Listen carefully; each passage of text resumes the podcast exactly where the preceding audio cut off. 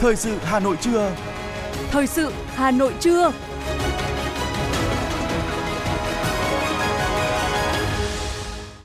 Kính chào quý vị và các bạn. Bây giờ là chương trình thời sự của Đài Phát thanh Truyền hình Hà Nội. Chương trình hôm nay có những nội dung chính sau đây. Tiếp tục các hoạt động của Chủ tịch nước Võ Văn Thưởng tại Trung Quốc. Hà Nội phát huy vai trò của thanh tra nhân dân. Hơn 200 gian hàng tại hội chợ sản phẩm công nghiệp chủ lực thành phố Hà Nội. Cảnh giác bẫy lừa đảo xuất khẩu lao động. Covid-19 chính thức thành bệnh truyền nhiễm nhóm B từ ngày hôm nay 20 tháng 10. Phần tin thế giới có những thông tin, lãnh đạo Hội đồng Hợp tác Vùng Vịnh GCC và ASEAN tham dự hội nghị cấp cao lần đầu tiên. Chiến sự tại Trung Đông, giao tranh tiếp tục gia tăng giữa quân đội Israel và Hezbollah. Mỹ áp lệnh trừng phạt mới với Iran và sau đây là nội dung chi tiết. Thưa quý vị, trong khuôn khổ tham dự diễn đàn cấp cao hợp tác quốc tế Vành đai và con đường lần thứ 3 tổ chức tại Bắc Kinh, Trung Quốc, Chủ tịch nước Võ Văn Thưởng đã hội kiến Ủy viên Thường vụ Bộ Chính trị, Bí thư Ban Bí thư, Chánh Văn phòng Trung ương Đảng Cộng sản Trung Quốc Thái Kỳ. Tại buổi hội kiến, hai bên thảo luận các biện pháp cụ thể để triển khai thỏa thuận của lãnh đạo cao nhất hai đảng, hai nước, tiếp tục đẩy mạnh và làm sâu sắc hơn nữa quan hệ hữu nghị, hợp tác trên các lĩnh vực. Chủ tịch nước Võ Văn Thưởng khẳng định, Việt Nam và Trung Quốc là láng giềng gần gũi, hai nước tương đồng về thể chế chính trị, con đường phát triển và mục tiêu xây dựng chủ nghĩa xã hội. Đảng, Nhà nước và nhân dân Việt Nam coi trọng việc củng cố và phát triển quan hệ đối tác hợp tác chiến lược toàn diện với Đảng, Nhà nước và nhân dân Trung Quốc, coi đây là lựa chọn chiến lược và ưu tiên hàng đầu trong đường lối đối ngoại, độc lập, tự chủ, đa phương hóa, đa dạng hóa của Việt Nam. Chủ tịch nước đề nghị hai bên thời gian tới tiếp tục phối hợp chặt chẽ, chuẩn bị tốt cho các hoạt động trao đổi đoàn cấp cao, tăng cường hợp tác giữa các bộ, ban, ngành, địa phương hai nước, thúc đẩy hợp tác thực chất trên các lĩnh vực, duy trì đà phát triển tốt đẹp trong hợp tác kinh tế, thương mại. Cùng với đó, tăng cường hợp tác kết nối cơ sở hạ tầng, đường bộ, đường sắt, thúc đẩy hợp tác kinh tế số, nâng cao năng lực phát triển hạ tầng số và nhân lực số, mở rộng hợp tác về văn hóa, giao lưu nhân dân để củng cố nền tảng hữu nghị lâu dài cho quan hệ hai nước. Trên cơ sở nhận thức chung cấp cao, Chủ tịch nước đề nghị hai bên kiểm soát và giải quyết thỏa đáng bất đồng và những vấn đề tồn tại trong quan hệ hai nước phù hợp với Hiến chương Liên Hợp Quốc và luật pháp quốc tế, vì lợi ích của nhân dân hai nước, vì hòa bình, ổn định, hợp tác và phát triển trong khu vực. Ủy viên Thường vụ Bộ Chính trị, Bí thư Ban Bí thư, Chánh Văn phòng Trung ương Đảng Cộng sản Trung Quốc Thái Kỳ khẳng định, Việt Nam và Trung Quốc là láng giềng quan trọng của nhau, chia sẻ lợi ích chung rộng rãi. Trung Quốc luôn coi Việt Nam là hướng ưu tiên trong chính sách ngoại giao láng giềng, sẵn sàng cùng Việt Nam tăng cường trao đổi chiến lược, thúc đẩy và định hướng quan hệ hai đảng, hai nước không ngừng phát triển bền vững, lâu dài. Ông Thái Kỳ đề nghị hai bên tăng cường các hoạt động giao lưu kênh đảng, nhà nước, giao lưu nhân dân, làm sâu sắc hơn nữa tình cảm hữu nghị giữa các tầng lớp nhân dân hai nước, nhất trí thúc đẩy mở rộng hợp tác kinh tế thương mại, kết nối hạ tầng giao thông, hợp tác trong lĩnh vực kinh tế số, khuyến khích các doanh nghiệp Trung Quốc tiếp tục mở rộng đầu tư vào Việt Nam, nâng cao tần suất và chất lượng hợp tác giữa các địa phương, đóng góp tích cực cho sự phát triển quan hệ đối tác hợp tác chiến lược toàn diện Trung Quốc - Việt Nam.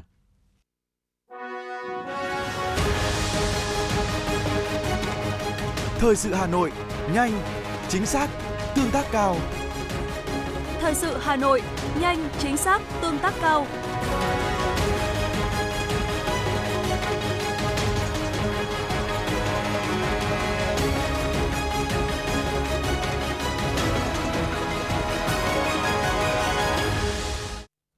Xin chuyển sang những thông tin của thành phố. Thưa quý vị, với hệ thống Ban Thanh tra Nhân dân, Ban Giám sát Đầu tư của cộng đồng các xã, phường, thị trấn, hoạt động thanh tra nhân dân và giám sát đầu tư của cộng đồng trên địa bàn thành phố Hà Nội đã góp phần ngăn chặn các hành vi vi phạm pháp luật, phòng chống tham nhũng. Để hoạt động thanh tra nhân dân và giám sát đầu tư của cộng đồng đạt hiệu quả cao hơn nữa trong thời gian tới, Phó Chủ tịch Thường trực Ủy ban Mặt trận Tổ quốc Việt Nam thành phố Hà Nội Nguyễn Sĩ Trường cho biết, mặt trận các cấp sẽ thường xuyên nắm bắt, đề xuất biện pháp giải quyết để giúp hoạt động thanh tra nhân dân, giám sát của mặt trận với các cơ quan có trách nhiệm hơn. Từng địa phương cần căn cứ tình hình thực tiễn để chủ động xây dựng kế hoạch, chương trình hoạt động, tập trung lựa chọn và cụ thể hóa bằng những nội dung giám sát, bảo đảm thiết thực, hiệu quả, gắn với trách nhiệm của từng thành viên làm công tác thanh tra nhân dân và giám sát đầu tư của cộng đồng. Được biết, qua 9 tháng năm 2023, các ban thanh tra nhân dân đã tổ chức 3.605 cuộc giám sát, phát hiện 484 vụ việc vi phạm, kiến nghị với chính quyền các cấp, cơ quan có thẩm quyền 474 vụ việc, trong đó 452 vụ việc được xem xét giải quyết, đạt 95,3%. Qua giám sát đã kiến nghị chính quyền thu hồi 190 m2 đất, 13,5 triệu đồng. Các ban giám sát đầu tư của cộng đồng tham gia giám sát 2.611 công trình, dự án, phát hiện 150 vụ vi phạm, kiến nghị cơ quan có thẩm quyền xử lý kịp thời 140 vụ.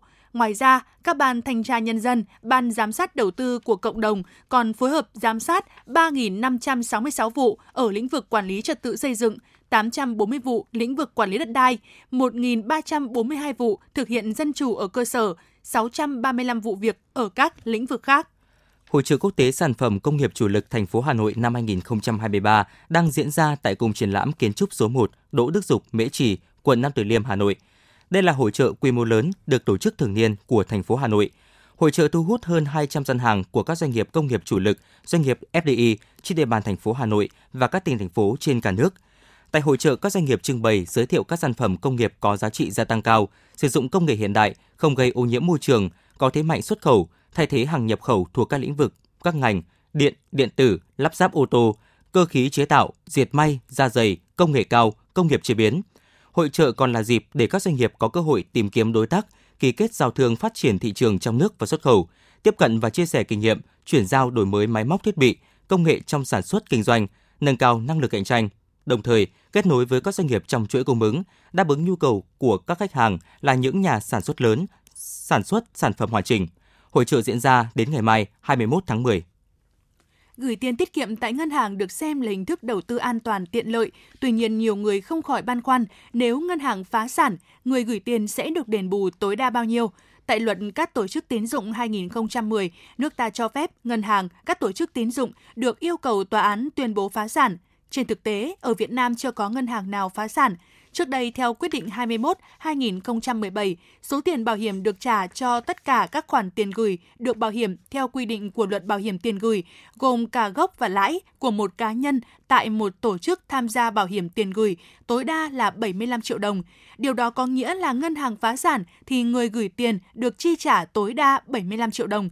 Tuy nhiên, theo quyết định 32/2021 về hạn mức trả tiền bảo hiểm mới, số tiền tối đa bảo hiểm trả cho tất cả các khoản tiền gửi được bảo hiểm cả gốc và lãi của một người tại một ngân hàng khi phát sinh nghĩa vụ trả tiền bảo hiểm là 125 triệu đồng. Ngoài việc nhận tiền bảo hiểm, người gửi còn có thể được nhận tiền đền bù từ hoạt động thanh lý tài sản của ngân hàng phá sản. Thưa quý vị, mặc dù nhiều nạn nhân đã lên tiếng cảnh báo, nhiều băng nhóm lừa đảo bị triệt phá, nhưng thời gian vừa qua vẫn có người sập bẫy lừa đảo xuất khẩu lao động. Trao đổi về vấn đề này, Phó trưởng phòng Thông tin Tuyên truyền, Cục Quản lý Lao động Ngoài nước Nguyễn Như Tuấn cho biết, các vụ việc lừa đảo xuất khẩu lao động đang có chiều hướng gia tăng. Trong đó, thị trường Hàn Quốc bị các đối tượng lợi dụng để lừa đảo nhiều nhất. Một trong những thủ đoạn là các đối tượng sử dụng công nghệ cao, lập website nhái, giống hoàn toàn với công ty xuất khẩu lao động có uy tín để lừa đảo người lao động. Cụ thể, trang web hasuko.com.vn, hasuko.vn, xuất khẩu lao động 24h.com thường xuyên đăng tuyển lao động đi làm việc tại Nhật Bản, Hàn Quốc, Đài Loan, Trung Quốc và Đức, với những bài viết, hình ảnh đưa tiễn lao động ở sân bay, hình ảnh chụp visa của nước tiếp nhận đã được cấp, hình ảnh lao động làm việc tại nước ngoài, khiến nhiều lao động cả tin mất cảnh giác. Cục Quản lý Lao động Ngoài nước đã cung cấp hồ sơ tới cơ quan công an để đưa các đối tượng lừa đảo ra ánh sáng. Vì vậy, người lao động cần nâng cao cảnh giác, tránh sập bẫy lừa đảo xuất khẩu lao động.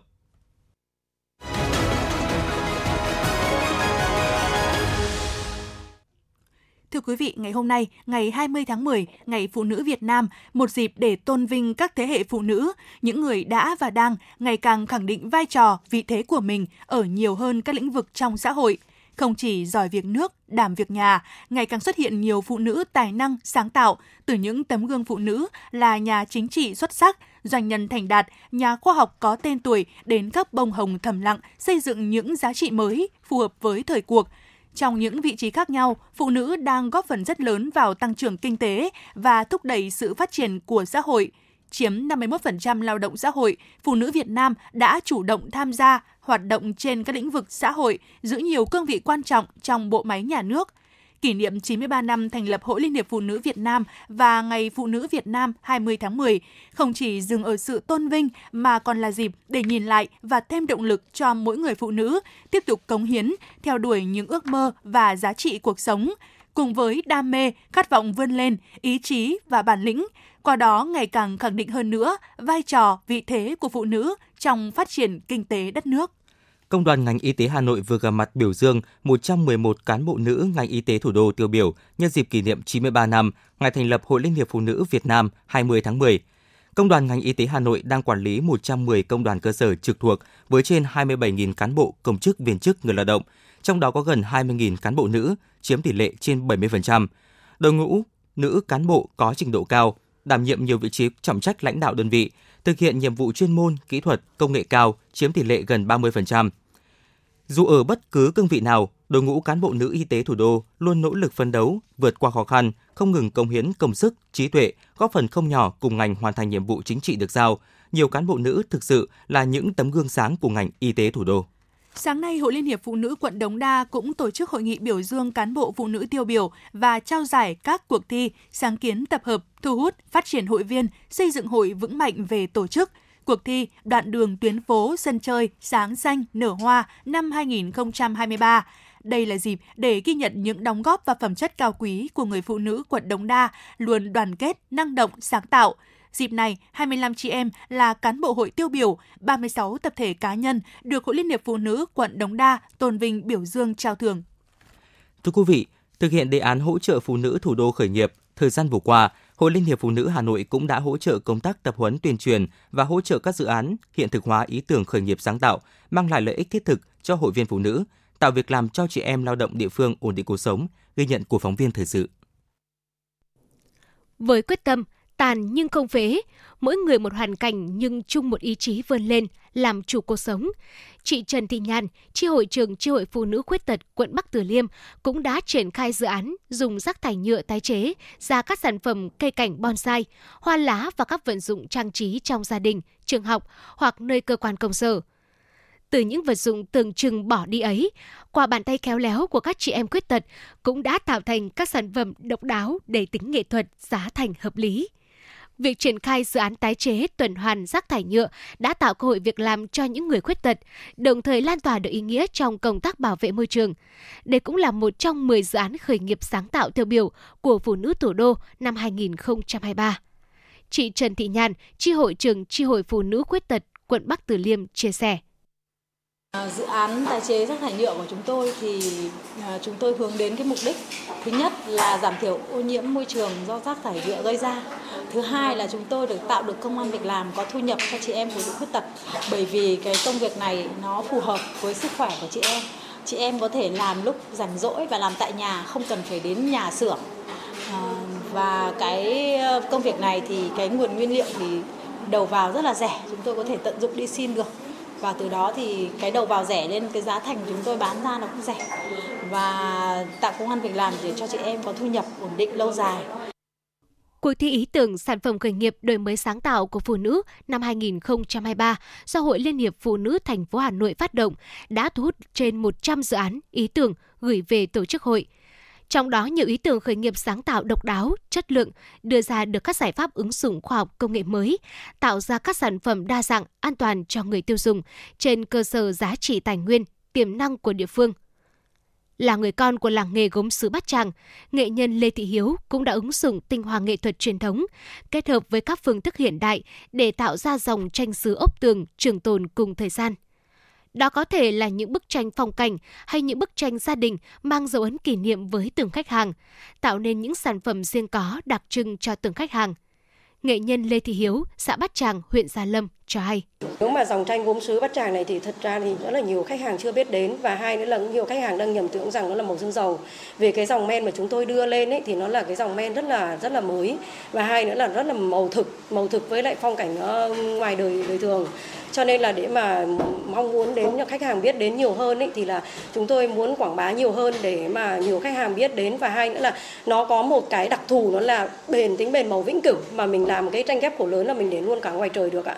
Và hai nữa là khi mà khách mà lưu giữ lại được những cái phong cảnh thực của mình ấy, thì là bền màu vĩnh cửu, không bao giờ có thể phai đi, cho nên là nó là một cái nét đặc thù rất là được đánh giá. Những khách hàng mà đã từng sở hữu đấy thì đánh giá rất là tốt. Khởi nghiệp đổi mới sáng tạo là nhiệm vụ quan trọng trong giai đoạn hiện nay. Việc tiếp tục thực hiện có hiệu quả đề án hỗ trợ phụ nữ thủ đô khởi nghiệp đến năm 2023 sẽ góp phần quan trọng xây dựng hệ sinh thái khởi nghiệp đổi mới sáng tạo của thành phố Hà Nội. Trong năm 2023, với 10 ý tưởng sản phẩm sáng tạo được bình chọn đạt giải cấp thành phố. Đây là những người phụ nữ mạnh dạn ứng dụng công nghệ cao, hiện đại trong sản xuất nông nghiệp, ý tưởng tái chế rác thải tuần hoàn, chế biến những nguyên liệu bình dị như củ sắn, hạt kê, phụ phẩm nông nghiệp, nâng tầm trở thành sản phẩm được người tiêu dùng ưa chuộng, hay dự án rất nhân văn, mang lại cơ hội việc làm nghề nghiệp cho các cháu tự kỷ. Tiến sĩ Trần Duy Khanh, Viện trưởng Viện Nghiên cứu và Đào tạo Doanh nhân APEC, Phó Chủ tịch Hội đồng Ban giám khảo cuộc thi Phụ nữ khởi nghiệp phát huy tài nguyên bản địa năm 2023 đánh giá. Trực tiếp này chấm hơn 20 giải pháp của thành phố Hà Nội thì và theo dõi cái phong trào khởi nghiệp rất nhiều năm của thành phố Hà Nội, thì tôi có thể đánh giá rằng như vậy là riêng phong trào khởi nghiệp của phụ nữ thì Hà Nội triển khai là tốt nhất trong cả nước. Phong trào không những chỉ riêng ở thành phố mà đã xuống đến tận các huyện, quận và thậm chí xã, phường, thôn, và tôi đã gặp rất nhiều chị em, nhiều ý tưởng rất hay. Để hỗ trợ cho các chủ thể hiện thực hóa ý tưởng, trong 9 tháng đầu năm 2023, các cấp hội phụ nữ Hà Nội đã phối hợp với các sở ngành, chuyên gia tổ chức tập huấn truyền thông nâng cao kiến thức năng lực khởi nghiệp cho trên 1.000 phụ nữ, hỗ trợ phụ nữ xây dựng thương hiệu, nhãn hiệu sản phẩm ô cốp, ứng dụng chuyển đổi số, thương mại điện tử, kết nối tiêu thụ sản phẩm. Tín chấp trên 8.152 tỷ đồng vốn hỗ trợ phụ nữ phát triển kinh tế, hướng dẫn thành lập mới 5 hợp tác xã do phụ nữ quản lý, điều hành hỗ trợ 724 phụ nữ khởi sự kinh doanh, khởi nghiệp nhằm phát huy các giá trị tài nguyên bản địa, phát triển nền kinh tế xanh, bền vững. Thưa quý vị, từ một bé gái từng bị từ chối vào lớp 1, có một cô gái Hà Nội đã học đại học, được học bổng đi du học, thông thạo 3 ngoại ngữ, Anh, Nhật, Đức, và hiện tại đang làm việc tại phòng điều phối viên thường trú của Liên Hợp Quốc tại Việt Nam, phụ trách các vấn đề người khuyết tật tại Liên Hợp Quốc. Cô ấy là Lưu Thị Hiếu, cô gái sinh năm 1990, sống chung với chứng bại não, luôn tự tin, vui vẻ và khát vọng cống hiến cho cộng đồng. Tiếng Nhật trước nhé. Konnichiwa. Yoroshiku onegaishimasu. Yoroshiku onegaishimasu. Sang tiếng Anh nhé. Hello everyone, my name is Hiếu. Thank you for listening to the radio today. Thân hình nhỏ bé, cong vẹo, việc nói chuyện cũng khó khăn và luôn gắn với chiếc xe lăn. Nhưng tất thảy điều đó không ngăn được nụ cười tự tin và đôi mắt sáng đầy nghị lực của Lưu Thị Hiếu, người đồng sáng lập Chạm vào xanh, doanh nghiệp xã hội hỗ trợ người khuyết tật. Màu xanh là màu của hy vọng và cũng là màu đại diện cho những bệnh nhân mắc chứng bại não cerebral palsy, viết tắt là CP. Tại đây, họ sẽ tham gia vẽ tranh, vẽ thiệp, đan len, chủ động làm việc tại nhà để doanh nghiệp đưa sản phẩm ra thị trường. Cái tên Chạm vào xanh đã ra đời với ý nghĩa như thế để trở thành tiếng nói chung của cộng đồng xanh lá và là niềm hy vọng của người khuyết tật nói chung. Sớm nhận thức được những khó khăn do người khuyết tật gặp phải, Hiếu đã nỗ lực hơn cả 100% sức lực của mình với mong muốn tìm ra con đường giúp mình sống tự tin, độc lập. Con đường đó là học và du học, cũng chính là bước ngoặt của cuộc đời Hiếu. Cái việc mà tiếp cận với giáo dục nó cực kỳ quan trọng. Nó gần như là con đường duy nhất để một người khuyết tật có được một cuộc sống tốt đẹp hơn. Thì là gia đình của mình hỗ trợ mình rất là nhiều trong quá trình mình tiếp cận với giáo dục. Lúc đầu là giáo viên không chấp nhận mình có mặt ở trong lớp học.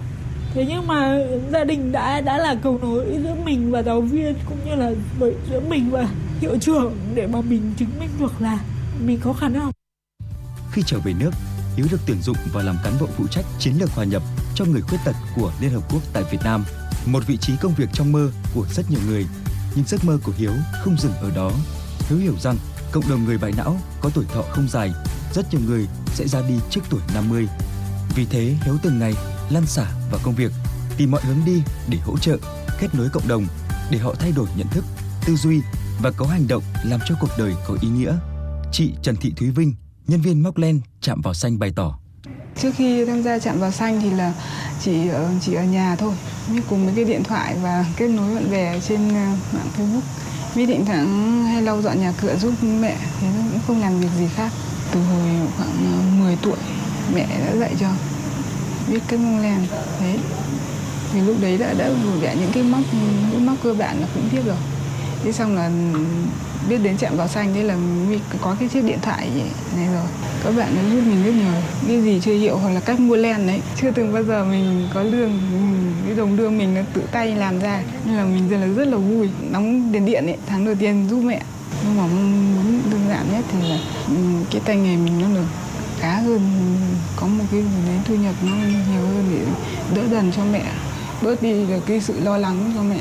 Tròn một năm đi vào hoạt động, Chạm vào Xanh không chỉ là doanh nghiệp tạo thu nhập cho người khuyết tật mà còn thành công trong việc xây dựng môi trường bình đẳng, thân thiện và hòa nhập cao với mục tiêu lâu dài là khơi dậy sức sáng tạo ở mỗi người khuyết tật. Nói về người bạn đồng sáng lập Chạm vào Xanh, người cùng mắc bại não và ngồi xe lăn của mình, Nguyễn Thùy Chi mong muốn cả hai sẽ cùng nhau hỗ trợ nhiều người khuyết tật sẽ sống bằng năng lực của chính mình. Chị chưa bao giờ được đi nước ngoài cả, chưa từng có những điều kiện này mà được đi du học. Thì Hiếu bù đắp cho Chi những phần thiếu hụt đấy để Chi nhìn lên được cái tầm thể rộng lớn hơn. Và đặc biệt là khi mà làm Chạm vào Xanh thì mình hiểu được rằng cái sản phẩm của mình cần những cái yêu cầu gì để mà đáp ứng được với nhu cầu thị trường, mà cũng như là sau này rộng hơn nữa là phải đem sản phẩm của mình ra thị trường quốc tế. Thì đấy là cái mà Chi cần học hỏi. Và đây là vừa là một người bạn, vừa là một người cộng sự để mình bù đắp lại cho nhau và mình phối hợp với nhau để làm mọi việc nó trôi chảy tốt hơn. Ngoài việc hỗ trợ, chăm sóc đời sống cho các bạn mắc chứng bại não, Hiếu mở rộng mạng lưới kết nối cho cộng đồng người trưởng thành sống chung với bại não tại Việt Nam, với người khuyết tật ở Nhật Bản. Ở Nhật, hoạt động sống độc lập của người khuyết tật đã phát triển mạnh mẽ từ thập niên 70 của thế kỷ trước. Nhờ kết nối, chia sẻ thông tin, giờ đây nhiều bạn khuyết tật của Nhật Bản đã trở thành nhân tố tiếp thêm động lực cho Hiếu và các bạn khuyết tật khác tại Việt Nam.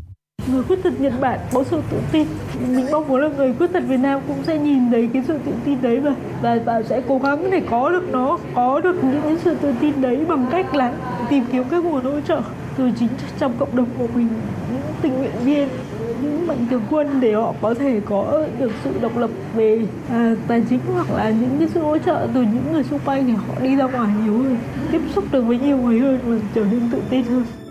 Với Lưu Thị Hiếu và những người trong cộng đồng CP, khó khăn và thử thách đã xuất hiện ngay từ khi vừa chào đời. Thế nhưng cô gái bản lĩnh ấy luôn tâm niệm khuyết tật là bất tiện chứ không phải là bất hạnh. Hiếu đã sống một cuộc đời ý nghĩa, vui tươi, truyền cảm hứng tích cực và cống hiến cho cộng đồng.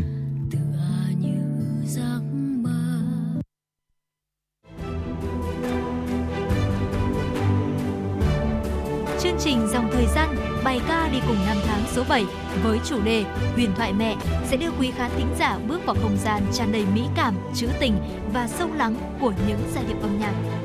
Từ bao đời nay, hình tượng cha rồng mẹ tiên đã nằm sâu vào tiềm thức của mỗi người dân Việt Nam, trở thành biểu tượng thiêng liêng về giống hòa dân tộc, từ thuở khai thiên phá thạch, mở mang sơn trang bờ cõi. Trong huyền tích ấy, hình ảnh mẹ Âu Cơ điều bao người mẹ Việt khác, bình dị, đảm đang, chịu thương, chịu khó. Mẹ dạy muôn dân trồng lúa nước, nuôi tằm, dệt vải, đánh bắt, hái lượm.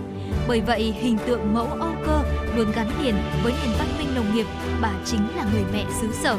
Mẹ Âu Cơ, biểu tượng cho một nửa thế giới từng tạo nên mạch nguồn sự sống và lịch sử dân tộc, thông qua những người phụ nữ Việt Nam. Từ hình ảnh người mẹ trong đời thường cho đến mẹ quê hương, mẹ tổ quốc, đối với mỗi người Việt, mẹ chính là biểu tượng thiêng liêng nhất. Nhân kỷ niệm 93 năm ngày thành lập Hội Liên hiệp Phụ nữ Việt Nam, chương trình Dòng Thời Gian bài ca đi cùng năm tháng số 7 với chủ đề Huyền thoại mẹ được truyền hình trực tiếp trên kênh 1, kênh phát thanh FM 96 và các nền tảng số của Đài Hà Nội từ 20 giờ ngày 22 tháng 10 tại trường quay S5 của Đài Hà Nội. Kính mời quý khán thính giả cùng theo dõi.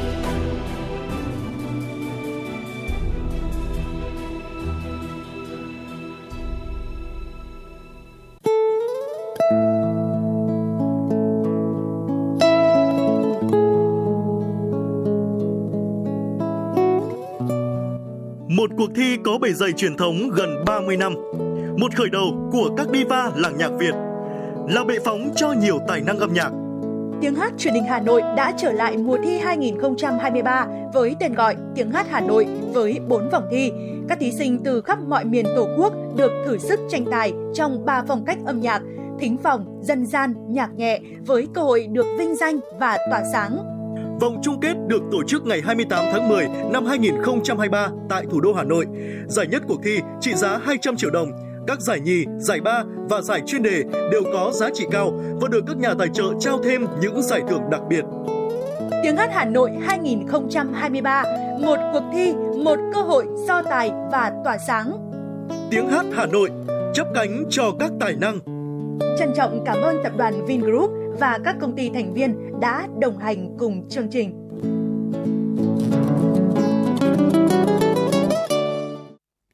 Xin được chuyển sang những thông tin khác. Thưa quý vị, từ ngày hôm nay 20 tháng 10, các hoạt động phòng chống COVID-19 được thực hiện theo quy định của Luật phòng chống bệnh truyền nhiễm đối với bệnh truyền nhiễm thuộc nhóm B. Liên quan đến căn cứ để công bố hết dịch COVID-19, Phó Thủ tướng Trần Hồng Hà cũng đã ký quyết định số 26/2023 sửa đổi phụ lục quy định thời gian ủ bệnh trung bình và thời gian không phát hiện thêm trường hợp mắc bệnh truyền nhiễm làm căn cứ để công bố hết dịch bệnh truyền nhiễm. Theo đó, bệnh COVID-19 thuộc nhóm B, thời gian ủ bệnh trung bình là 4 ngày, thời gian không phát hiện thêm trường hợp mắc bệnh là 8 ngày. Thưa quý vị, khoảng 6 giờ 30 phút sáng nay, Công an quận Hà Đông tiếp nhận tin báo có một vụ án xảy ra tại nhà D54TT18, khu liền kề Giãn Dân Văn Quán, thuộc phường Phúc La, quận Hà Đông. Các lực lượng chức năng đã khẩn trương phong tỏa hiện trường từ hai đầu đường, tiến hành điều tra, xác minh. Đây là căn hộ 4 tầng, có vị trí thuận lợi trong khu vực. Sáng nay, con gái của nạn nhân từ tầng 3 xuống tầng 2 để đi học thì phát hiện thi thể của người mẹ nên gọi điện báo cho người nhà gần đó và cơ quan chức năng. Nạn nhân thiệt mạng được xác định là nữ sinh năm 1980, hiện đang là cán bộ của một sở của thành phố Hà Nội. Khi vụ việc xảy ra, chồng đang đi công tác, nạn nhân ở nhà cùng con trai lớn học lớp 9 và con gái nhỏ học lớp 6. Cũng theo người nhà nạn nhân, chủ nhà đã bị tác động vào vùng đầu khiến nạn nhân bị mất nhiều máu. Trong buổi sáng nay, lực lượng kỹ thuật hình sự và trọng án của Phòng Cảnh sát Hình sự đang phối hợp với Công an quận Hà Đông tiến hành khám nghiệm hiện trường, điều tra, xác minh nguyên nhân vụ việc.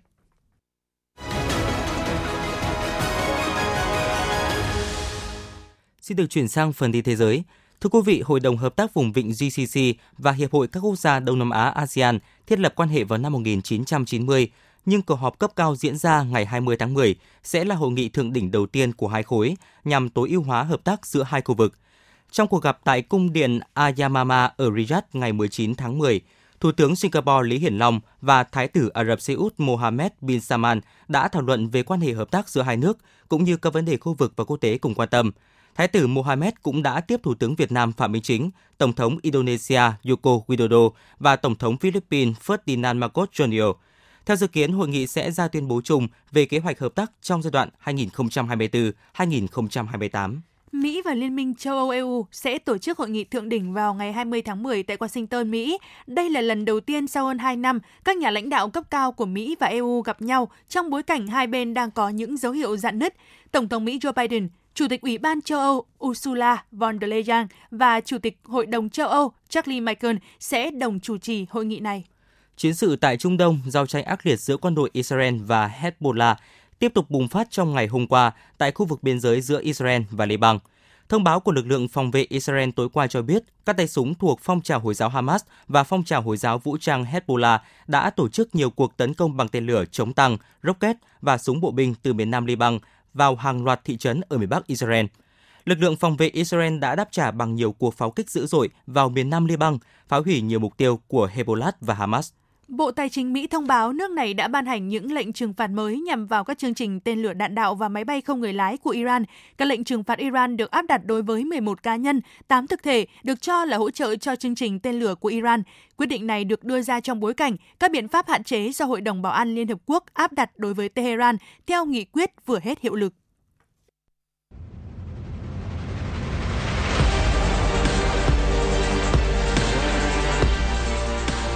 Bản tin thể thao. Đoàn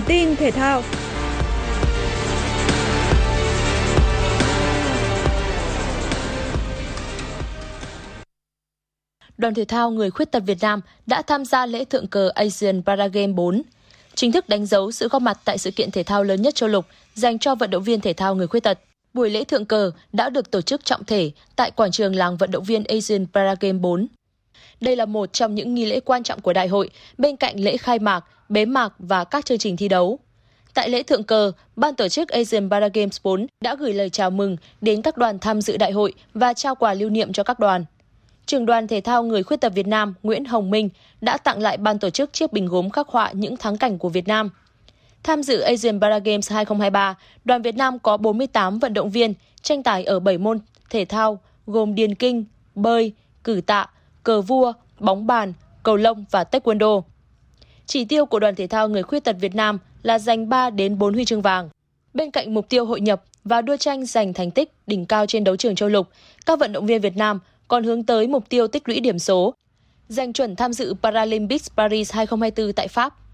Tại giải vô địch karate quốc gia 2023, ở nội dung đáng chờ đợi nhất của karate xứ Thanh, vận động viên Trương Thị Thương, hạng cân 68kg nữ, đã có lần thứ 2 liên tiếp đánh bại đàn chị Bùi Thị Thu Thảo ở trận chung kết để giành huy chương vàng.